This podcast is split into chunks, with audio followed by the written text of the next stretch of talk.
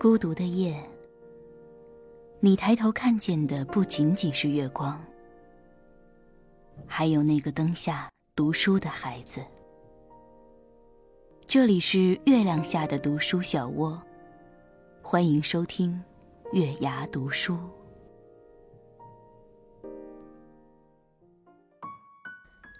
嘿，晚上好，这里是月牙读书电台，我是你们的老朋友平月。今天呢，我们来谈一个关于钱的话题。大家都说呀，谈钱很俗，伤感情，别谈钱了。可是，谈钱真的俗吗？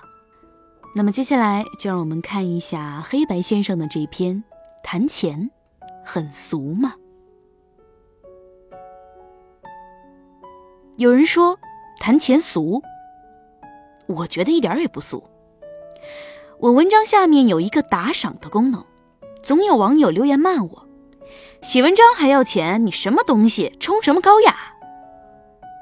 我写文章付出了劳动，有的网友看我辛苦付出，给我相应的酬劳，我体会到了尊重与自身价值的实现，有什么不对吗？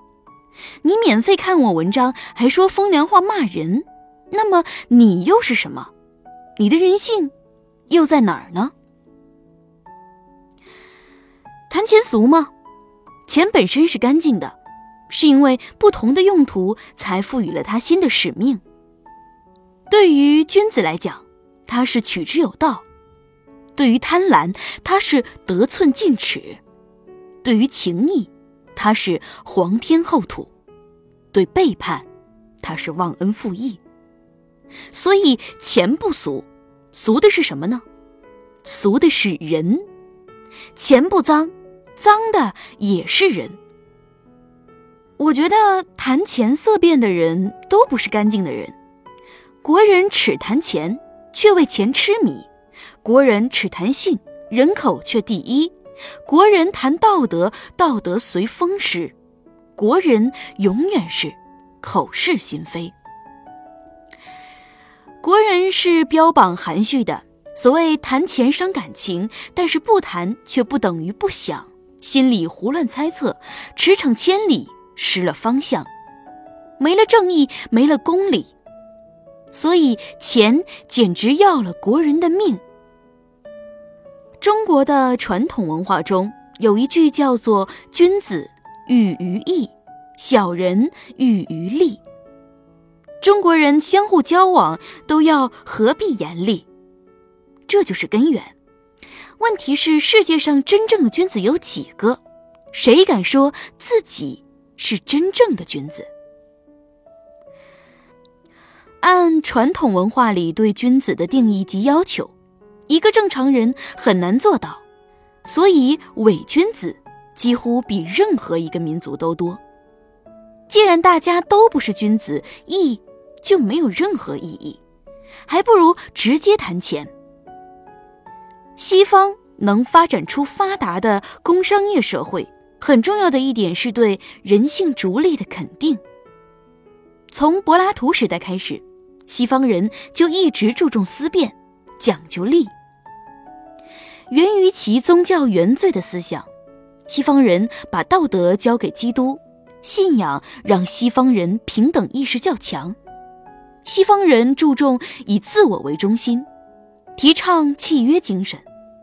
靠制度使人循规蹈矩，活得真实、轻松、简单。国人重义是受几千年儒家文化思想的影响，《三国演义》中关羽的形象是中国人重义的形象。只要说到“千里走单行”“义释曹操”“单刀赴会”“刮骨疗毒”等表现关羽英雄气概的章节。国人无不肃然起敬。然而，国人重义，是重的是关羽对刘备时的义，是朋友利益上的义，和陌生人无关，更不是博爱上的思维。当年八国联军雇中国砍中国人的头，看客也都是中国人。鲁迅先生批判国人劣根性，容忍力强的近乎麻木。对陌生人无情阴冷，缺乏正义感、懦弱、贪婪，说到底都是一个“义”字给害的。欧美人谈钱谈得光明磊落，谈得大大方方，总比国人勾心斗角、相互暗算强百倍。托马斯·杰斐逊说：“理智、正义和平等都没有足够的力量统治地球上的人类，唯有利益这种力量。制度设计把利益冲突平衡好，君子素其位而行，不愿乎其外。有什么能力？”居什么位置，创造什么价值，也是拿什么钱，公开、公正、公平，有什么不好？鲁迅为什么是传统文化的奇葩？他就是一个不羞于谈钱的人。鲁迅的人生观：一要生存，二要温饱，三要发展。后来他又进一步解释道。我之所以生存，并不是苟活；所谓温饱，并不是奢侈；所谓发展，也不是放纵。鲁迅很重钱，视经济独立为思想自由之前提。